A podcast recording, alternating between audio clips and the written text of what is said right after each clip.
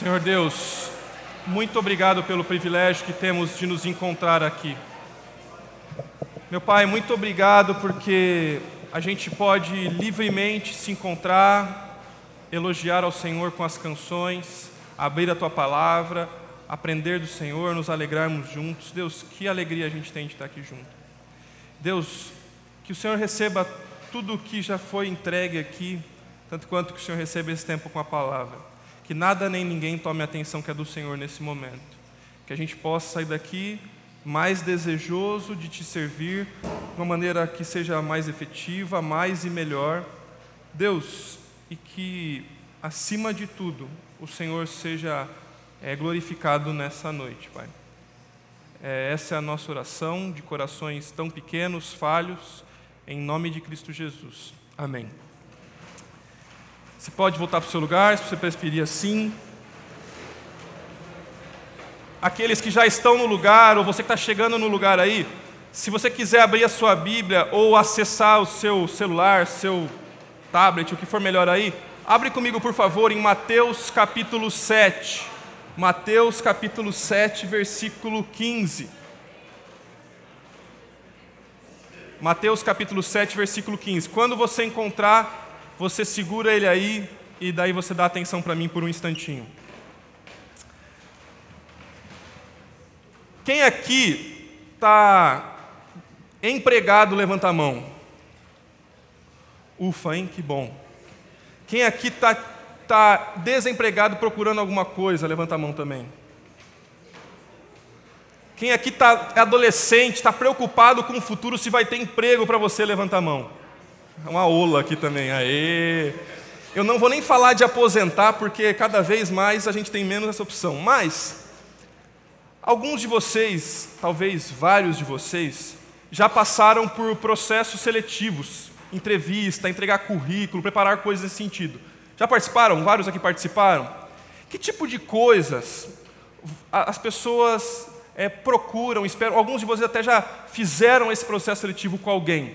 Que tipo de coisas, que tipo de qualidades, que tipo de características a nossa sociedade, ou essas, esses empregadores, pessoas assim, estão procurando? Eu quero ouvir um pouco de vocês. Quem poderia me dizer um pouco do que viveu, talvez, nesse mundo, que esperaram de você, ou que levaram é, numa pergunta para você? Me ajuda aí, por favor. Eu preciso de uns dois ou três aí para compartilhar comigo. Seria bem importante isso. Vai lá, a Vitória lá, o, como é que chama? Liminha, vai lá. Eu já participei de processo seletivo e eu faço processo seletivo. Então, normalmente eu quero proatividade, quero disposição, pontualidade, responsabilidade. Normalmente é isso, né? Muito bom. Quem mais pode compartilhar o que já passou, o que já fizeram, o que perguntaram para você? Tiago, vai lá, Tiago, fala para gente. Eu também estou na mesma situação da irmã, já fiz vários e também faço hoje, contrato pessoas. E eu sempre busco pessoas com objetivo, com clareza de objetivos, pessoas ambiciosas no bom sentido, com sonhos, com, com bastante vontade aí de crescimento. Então, se você quer um trabalho, o Thiago está dando a dica para você procurar um trabalho com ele depois, tá? Vai lá, Douglas. Corre aí. Alê. Na verdade, já aconteceu uma coisa muito curiosa. Eu fui uma vez fazer uma entrevista de emprego e a, a pessoa que estava me entrevistando perguntou: Ah, me, me, sei lá, me pontuou alguns defeitos seus. Aí eu fiquei travado. Falei: Ah, o que, que eu vou falar para essa mulher? Não e tenho defeito, né? Eu não tenho defeito, sou perfeccionista. e aí eu não sabia o que dizer. Isso é, isso é muito importante. A gente não sabe falar dos nossos erros, dos nossos problemas, das nossas dificuldades, né? E uma coisa interessante. Então, eu, eu preciso falar de um, alguns defeitos, mas que também não sejam tão defeituosos para eu não conseguir esse emprego, né? Tá. Mais alguém gostaria de falar alguma coisa que já experimentou, viveu? Aqui, ó, Raquel Liminha. Liminha, você faz uma coisa por vez, Liminha. Vai lá, Raquel. Só complementando o que o Ale comentou, eu trabalhava com RH e essa questão da, de falar os nossos defeitos realmente é muito complicada, porque nós, enquanto empresa, né, a gente quer realmente saber o que a pessoa tem de defeito para a gente saber quem a gente está contratando, né? E não ter aquela é, ilusão de que o defeito da pessoa é ser perfeccionista. Mas enquanto funcionários também é muito difícil a gente se colocar, colocar algum defeito que não vá denegrir a nossa imagem e que não, não deixe a gente parecendo como preguiçoso ou enfim, né, que vai atrapalhar o nosso processo ali de, de seleção nessa empresa. Muito bom.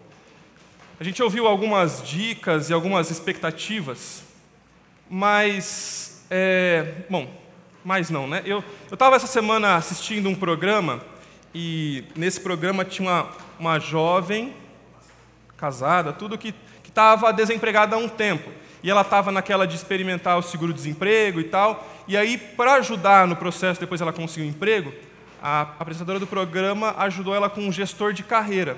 E aí foi falando sobre como preparar um bom currículo, que, o que colocar, o que escrever e tudo mais, né? E eu fui pesquisar um pouco sobre isso, e o ideal que as pessoas falam sobre o que é um bom currículo, quem é um bom candidato, normalmente está vinculado a algumas características que foram mencionadas aqui, mas como ter boas experiências, ter diversas experiências, é, tanto pessoais quanto profissionais. Por exemplo, eu tenho um primo que ele ganhou uma concorrência com outro indivíduo na área dele, porque ele tinha viagens internacionais, a outra pessoa era um pouco mais. É, não tinha essas oportunidades e acabou ganhando mais projeção daquela maneira. Então, tem várias coisas que a gente já viveu que vão contribuir. O que a gente consegue demonstrar, características como ser proativo, foi colocado aqui, ser ambicioso, ser alguém que até os defeitos não prejudicam tanto. Essas são algumas das coisas que as pessoas esperam. Só que todas elas são características que a gente consegue mostrar. Presta atenção nisso. Todas elas são características que a gente consegue mostrar.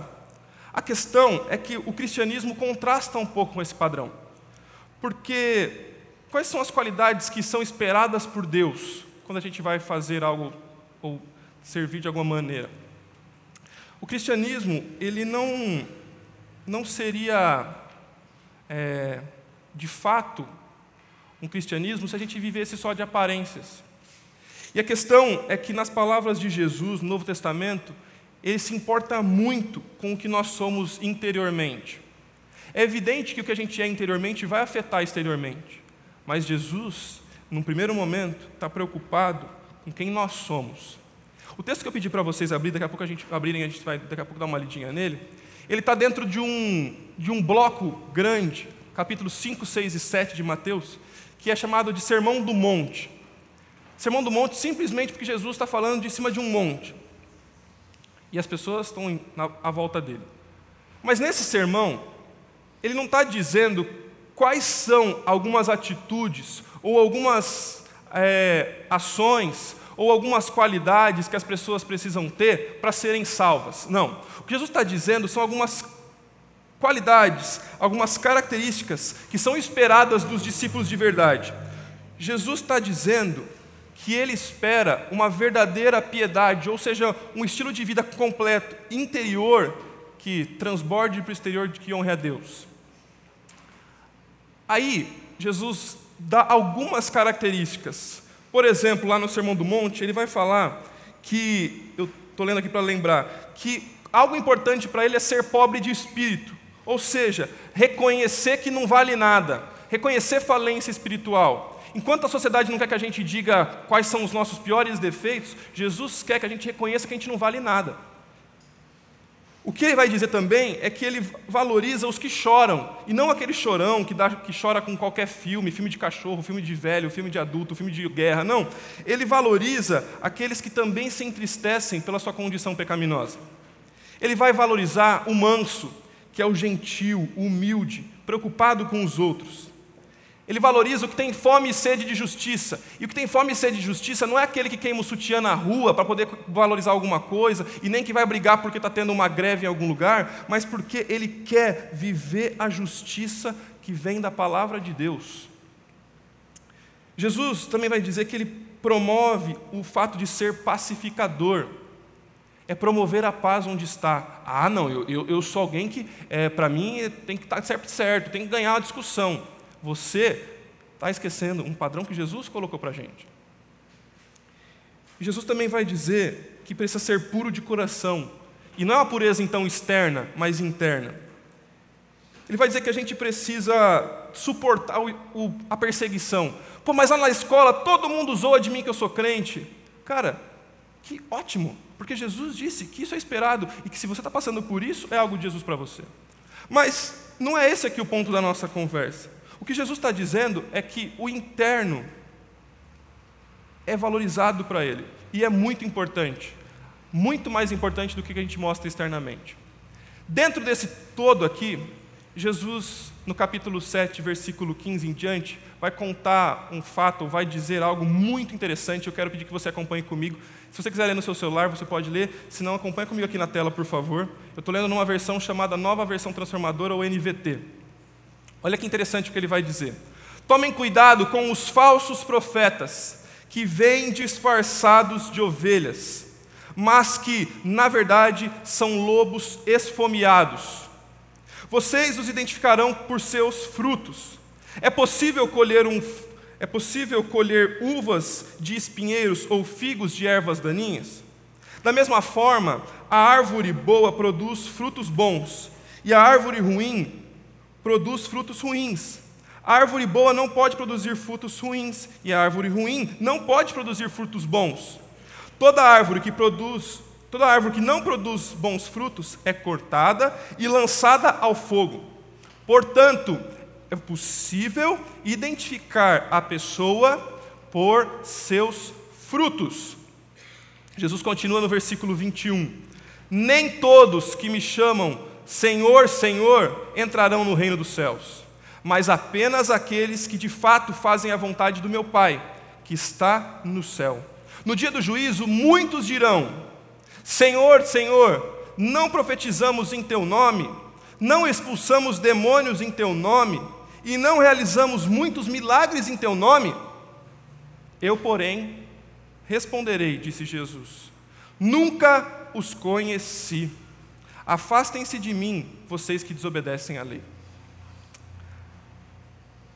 O que Jesus começa dizendo é que a gente precisa identificar a árvore por seu fruto. E antes dele dizer exatamente sobre a árvore, ele vai usar uma outra ilustração, uma ilustração bem conhecida daquele povo, que é lobo e ovelha.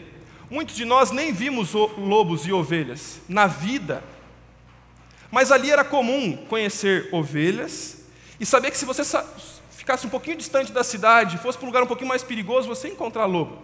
E o lobo pegava a ovelha. O que ele está dizendo é: cuidado. E cuidado, a gente não diz toma cuidado com coisa que é boa. Ó, cuidado, você vai ficar rico, hein? Cuidado, você vai ser muito feliz. Cuidado é um alerta. E Jesus está dizendo para eles assim: cuidado com os falsos profetas. Os pseudo-profetas é o que aparece na palavra de Deus. Por que eles são pseudo-profetas? Porque eles, se fantasiando de ovelha, usando uma capa, eles se vestem de cristão fake, e eles, parecendo uma coisa que, na verdade, eles não são, eles estão enganando pessoas. Eles dizem algo que eles não são. Eles apresentam algo que eles não são. E eles levam outros a viver o que eles também não são. Tinha muito mestre da lei. Tinha gente que sabia o que estava falando, ou aparentemente sabia. E Jesus está dizendo: cuidado com esses caras, porque eles podem estar vivendo um cristianismo fake. Ontem, vou falar isso aqui é legal. Estou tentando vender o celular. Aí ontem eu, uma pessoa me procurou numa rede social e pediu o WhatsApp. Né? Eu falei, passei, tal, tal. Aí a pessoa começou a negociar comigo. Eu falei, tá aqui o link, tal, tal, tal. Aí daqui a pouco a pessoa achou que eu não sabia nada de Mercado Livre e falou, oh, eu comprei, chegou um e-mail, tal, tal. Eu falei, esse e-mail não é do Mercado Livre. Na hora que eu falei isso, a pessoa me bloqueou no WhatsApp. O que, que era? Fake, né? Queria me... Se fosse qualquer um, talvez, que não soubesse nada de Mercado Livre, talvez ia cair na conversa dela, enviar o celular e nunca receber o dinheiro. Tem gente que não engana só na, no celular, tem gente que engana na vida espiritual. Cristianismo fake. É ovelha, mas se você tira a capa, é lobo. Aí, ele usa uma outra ilustração, a ilustração da agricultura. E a gente está pouco acostumado com isso, porque é, a gente vive hoje num tempo que a gente faz o seguinte: eu quero uma fruta, e pouca gente come fruta, né? Mas alguns que comem fruta vão ver fruta onde? No supermercado. Aí você chega lá, tá um monte de maçãzinha bonita, um monte de bananinha, um monte de é, um monte, um monte de. Não, não tem um monte de no supermercado. É, aquela que é bonita assim, mas não tem gosto de nada. É, roxinha, assim, branca, pitaia, não tem gosto de nada. Essas coisas, a gente vai lá e vê, mas você nunca viu uma, como é que é o pé da pitaia, você sabe? Não sabe, tá vendo? Porque a gente não conhece a fruta, a gente vai lá, compra, é assim que funciona. Nos tempos de Jesus não tinha supermercado, não tinha ninguém que vinha entregar todo dia de manhã ou cada dois dias a fruta para você lá comprar. Mas que tinha uma venda, mas as pessoas conheciam a fruta, o fruto e o pé do fruto. Então eles eram obrigados a saber que tinha um pé que era bom, um pé que era menos legal, um pé que era zoado. Aí alguém pegava e falava assim: Olha, tá docinha, você quer? Aí e a outra pegava, hum, tá docinha. Aí o outro pegava do pé do lado e falava: Isso aqui tá zoado. O que estava acontecendo aqui é que Jesus está usando essa ilustração para dizer que existem frutos bons e frutos ruins na vida agrícola e na vida espiritual. Basicamente é isso que Jesus está dizendo. Olha só. Tem dois tipos de árvore. E essas duas, esses dois tipos de árvores produzem frutos. Nem toda árvore é de maçãzinha, tá bom? Mas a ilustração que tinha lá para usar no computador era essa, tá bom? Mas tem dois tipos de árvore. E às vezes é árvore do mesmo produto. Mas tem árvore que é boa e que produz um fruto bom.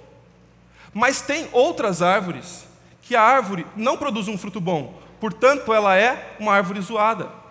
Elas podem aparecer para todo mundo, esteticamente incrível. Pode ser bonito, você vai chamar sua atenção e falar: Nossa, eu, eu quero comer esse troço aqui. Aqui, troço não, eu quero comer essa fruta, que beleza. Mas aí você dá aquela bocanhada e é zoado, é ruim. Jesus está dizendo que tem casos, gente que é desse tipo. O fruto revela o que acontece dentro da árvore. Pode ser que a gente seja algo externamente que não é fato internamente. Da mesma maneira que acontece com o fruto, o homem interior, ele pode se expressar exteriormente de uma maneira muito aparentemente boa, com boas palavras e atos mas elas podem não expressar quem nós somos interiormente. É claro que a gente pode mascarar por um tempo, por muito tempo, mas é difícil sustentar uma máscara, uma maquiagem por um tempo. Tem um cara chamado João Calvino que ele disse isso daqui que eu achei muito interessante colocar aqui. Nada é mais difícil do que falsificar uma virtude. Sabe por quê? Porque você consegue enganar um amigo por algum tempo. Você consegue enganar a namorada por um tempo. Você consegue até casar com a namorada. Você consegue enganar o pastor, o professor, o patrão. Mas sustentar uma vida de virtude por muito tempo não dá. Porque isso é muito difícil. Não tem jeito, porque a gente vive a virtude só quando Deus, o Espírito de Deus, toca as nossas vidas e os nossos corações. É portanto, o que Jesus vai dizer é que é possível identificar pessoas pelos frutos. Aí você olha para alguém e fala assim: cara, essa pessoa está tá vivendo de uma maneira zoada. Aí você fala assim: ninguém pode me julgar. Que é a hashtag que é, é, é a fala de várias pessoas. O que Jesus está dizendo é que a gente pode julgar talvez não a pessoa, mas a gente pode julgar as atitudes da pessoa. E você vai dizer assim: querido, tá bom, eu não conheço o seu coração, mas a sua atitude não parece com Jesus. Esse é o risco. E aí, eu tenho algumas perguntas para fazer para você. Se você fizer uma análise sincera e profunda, quais são os frutos que marcam a sua vida? Que tipo de fruto é possível identificar em você, principalmente você? Quando ninguém está vendo, que tipo de relacionamento com Deus você tem? Deixa eu falar uma outra coisa para você. Quando você diz para mim assim, e eu já ouvi algumas vezes e até já falei isso aqui, Olha, o cristianismo é difícil de viver. Será que, quando você diz isso, você não está falsificando a virtude? Deixa eu repetir isso. Quando você pensa que o cristianismo é difícil de viver, será que você não está falsificando algo e por isso está difícil de sustentar? E alguma hora isso vai estourar? Ou, eu não estou dizendo que todos os casos são assim, tá bom? Ou você não está fazendo uso do benefício de pertencer a Jesus na sua vida. Jesus vai continuar e vai dizer que tem um grande risco. Porque talvez a sua avaliação ela seja ruim. Talvez nessa sinceridade que seu coração trouxe para você agora, você disse assim: "Cara, minha vida está zoada". E já é muito bom que você reconheça isso. Mas talvez você diga assim: "Minha vida tá boa". Ou tá belezinha. Já teve melhor, mas não tá boa. Mas Jesus vai dizer que essa sua avaliação, ela pode ser enganosa. Ela é perigosa. Olha o que Jesus diz sobre algumas pessoas. Nem todos que me chamam Senhor, Senhor entrarão no reino dos céus, mas apenas aqueles que de fato fazem a vontade do meu Pai, que está nos céus. No dia do juízo, muitos dirão: Senhor, Senhor, nós profetizamos em teu nome, nós expulsamos demônios, nós dirigimos culto jovem, nós ligamos as luzes, os ar-condicionados, nós fizemos milagres em teu nome. Eu evangelizei crianças, eu fui para missões, eu fiz viagem missionária, eu trabalhei no Marapé Kids, eu melhorei no meu instrumento. Eu, porém, responderei: nunca os conheci.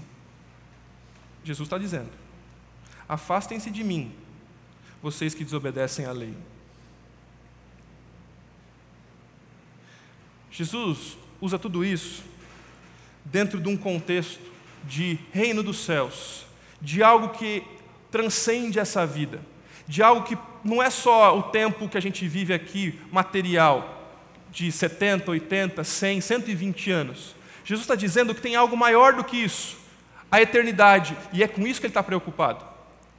Ele está contrastando que tem gente que vive uma vida espiritual para esse tempo aqui, enquanto a vida espiritual é maior do que isso, porque está preocupado com o reino dos céus. E ele vai dizer o seguinte: você viveu tudo isso aqui, mas na eternidade não está bem certo.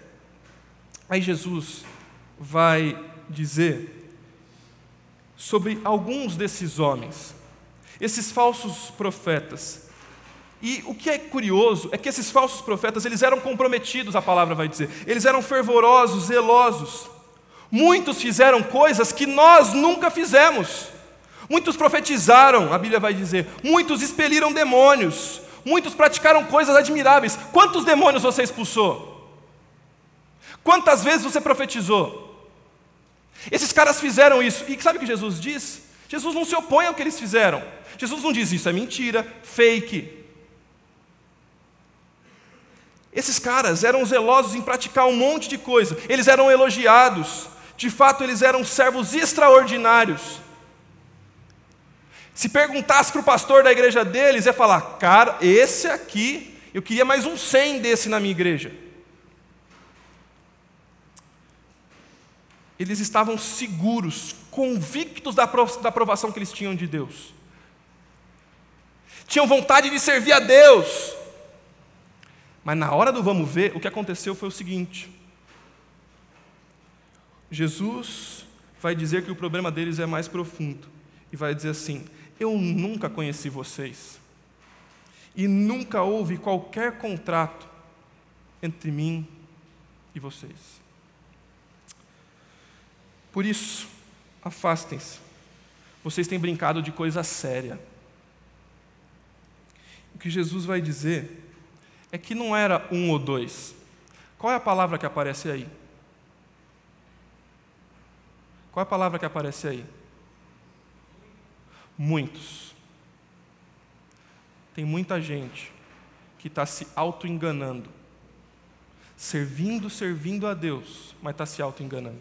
É interessante que algumas coisas a gente pode perceber, que é perigoso a gente acreditar na nossa segurança baseado naquilo que a gente disse ou que disse um dia, quando aceitou a Cristo Jesus, ou quando você fala coisas do tipo, não, Deus é o dono da minha vida, fica comigo, sou a sua casa, fica em, mora em mim. Quando a gente no dia do batismo diz algumas palavras para todo mundo, ou quando você diz, Deus é o dono da minha vida, quando você canta músicas, quando você chora com as músicas. Mas é possível que pessoas assim estejam se enganando, porque não é o que você diz, não é o que o texto fala aqui, eles falam coisas, mas não é verdade. Jesus vai dizer também, dessa maneira que está mostrando aqui, que é perigoso viver uma vida cristã sem analisá-la frequentemente sem revê-la constantemente. Eu, te, eu tenho uma vida crente, cristã, firme com Deus. Ah, e está tudo bem, é assim mesmo. E vai, e vai, e vai, até que acaba fundo. E daí Jesus vai dizer e falar: não foi. E aí? A Bíblia diz para a gente constantemente avaliar, examinar a nossa fé. Precisa ver se a gente está na luz, se a gente está vivendo esses princípios que aparecem aqui no Sermão do Monte. É perigoso também acreditar que existem coisas mais importantes do que o nosso relacionamento com Jesus. O que fazemos para Jesus, sobre a desculpa de que nós somos o que fazemos, também prova que muitas vezes a gente não tem Jesus como prioridade. Por acaso você consegue dizer conhece Jesus de pertinho, andar com Ele, juntinho dele, e dizer que tem Jesus no coração? Porque se você diz isso e não se encontrou com Jesus hoje, ontem, nem antes de ontem, quão pertinho está esse Jesus? O perigo também de não nos submetermos à vontade dele, de fazer, de dizer que a gente ama, que teme, que conhece a palavra, mas a gente escolhe o que vai viver da palavra. E como no Subway Gospel a gente diz: Isso aqui eu quero da palavra, isso aqui eu quero do Evangelho, isso aqui eu quero de Jesus, eu quero, quero. Ah, não, isso aqui não, obrigado, faz mal. Para Jesus é tudo ou nada. As pessoas a quem Jesus condena, ele vai dizer o seguinte: Eu nunca conheci vocês. Se você sempre sentisse a Deus, meu querido irmão, você não precisaria de fé.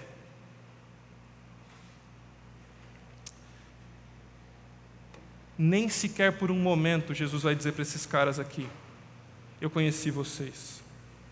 Eu não conheci vocês como os meus amigos. Deixa eu te perguntar outra coisa. Você tem se enganado sobre o seu cristianismo? Você poderia dizer que Jesus tem sido um amigo bem de pertinho? E mais, ele diria isso de você? Por fim, eu quero dizer que era essa a minha intenção para essa série que nós fizemos nos últimos três meses. Antes de qualquer coisa, seja para Deus. A conclusão direta é que a nossa lealdade ao Senhor não se mede por coisas que nós falamos, mas por uma conformidade prática, integral e interna a Jesus. Como diz o Paul Washer nessa frase que eu coloquei aqui na tela, cristianismo tem mais a ver com o que nós somos do que com os ministérios que nós realizamos. O cristianismo tem mais a ver com o que nós somos do que com o que nós realizamos. O maior problema da nossa vida é que nós não somos como Jesus.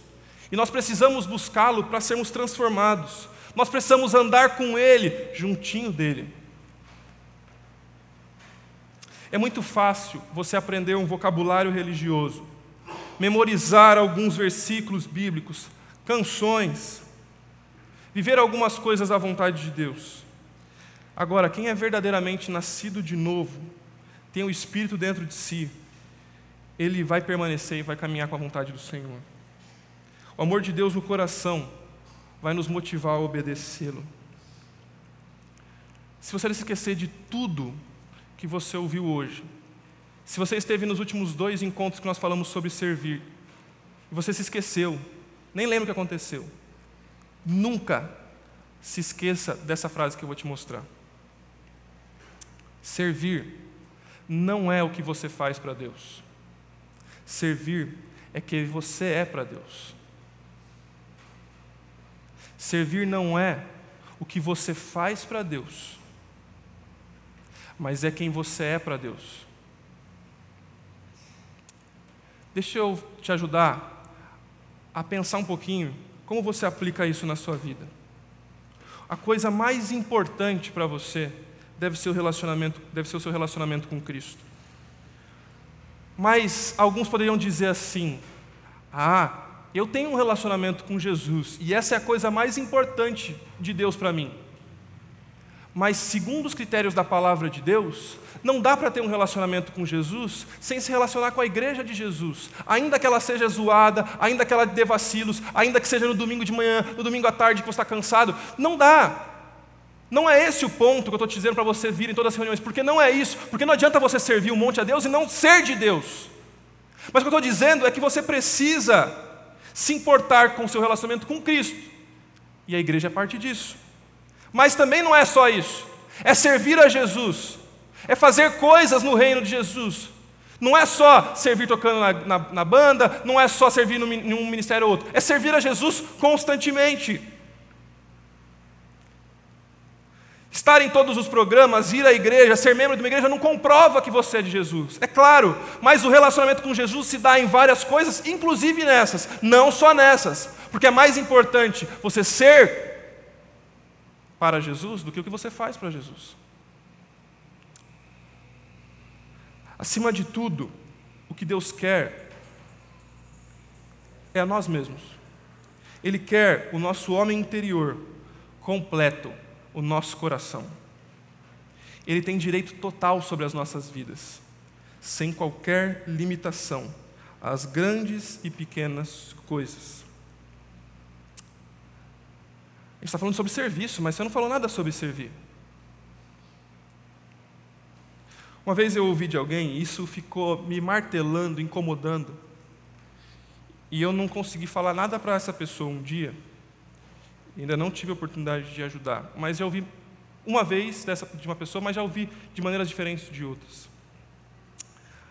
Alguém dizer algo assim: eu, eu sei que a minha vida é, é zoada, e se a minha vida, se a minha fé, se minha vida não condiz com a minha fé, é melhor eu não fazer nada. É melhor eu não me envolver em algumas coisas, não pegar algo para fazer, não me envolver com o ministério e tudo mais. E, e, e olha, olha que maluco. Não é isso que Jesus está dizendo. Jesus não está dizendo para você se afastar. Porque Jesus poderia dizer o seguinte: olha, fala o seguinte, enquanto você não está dizendo isso, Senhor, Senhor, e, e, ó, fala o seguinte, se afasta um pouquinho, resolve a sua vida e depois você volta a se relacionar comigo. Não!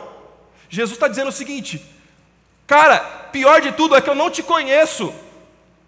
O que você precisa corrigir não é parar de fazer, isso seria maluquice. Você precisa corrigir o seu coração, porque parar de fazer não resolve nada. Tirar férias, cansado de algumas coisas, não resolve, resolve mudar o seu coração. Talvez você precise ajustar a rotina, é óbvio que isso pode fazer diferença. Mas ajustar a rotina não muda coração, só te ajuda ou te atrapalha.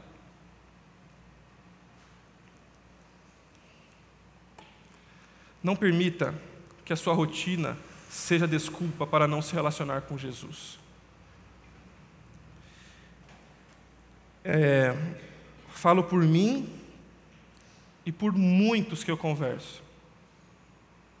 Eu lembro, eu vou aproveitar o exemplo do acampamento aqui, que a gente teve pequenos grupos para conversar depois. E vários disseram que foi a coisa mais especial do acampamento foram as conversas que a gente teve lá. Eu tenho até anotado algumas coisas que pessoas falaram na época sobre isso. Talvez você nem se lembre. Mas eu lembro que no grupo que a gente ficou para conversar, dos rapazes mais velhos, casados, cansados, dor nas costas, tudo isso que vocês quiserem aí. O que mais foi falado foi o seguinte, cara, a minha rotina, a minha rotina, a minha rotina. E eu concordo que a rotina é uma coisa complexa. E eu estou vendo que nos últimos tempos eu acrescentei mais uma coisinha, para dizer uma pessoinha na agenda também. Mas tem tanta coisa que me preocupa, que vai na agenda, entra, tira, sai e tudo mais. E várias vezes, ter essa conversa para cá e tudo mais, eu trocava e troquei, e às vezes isso ainda troco, é, tempo com Deus por causa da rotina. Aí você fala assim: ah, mas pastor, para você é fácil, você trabalha com a palavra, você tem que orar pelas pessoas, você tem que ler a Bíblia para preparar estudos. Cara, isso no máximo me ajuda a não ir tão longe, mas também me ajuda a me enganar bastante. A questão é que muitas vezes você usa de desculpa a rotina para fingir que a culpa é dela. Deixa eu te fazer uma pergunta que quando eu faço para mim, me arrebenta. Espero que ela te arrebente também, num bom sentido, tá bom? Quando você está nos seus dias de folga, ou durante as suas férias, o seu tempo com Deus aumenta e melhora? Vou repetir, que acho que você não entendeu. Nos seus dias de folga e de férias, o seu tempo com Deus aumenta ou melhora? Para mim, não. Então, a minha conclusão óbvia é que a minha rotina exaustante não pode ser desculpa para a minha falta de compromisso com Deus. A culpa é que eu sou safado pra caramba. Ai, Pai, me ajuda a ser mais parecido contigo, porque sozinho eu não consigo. Cuidado para não se enganar.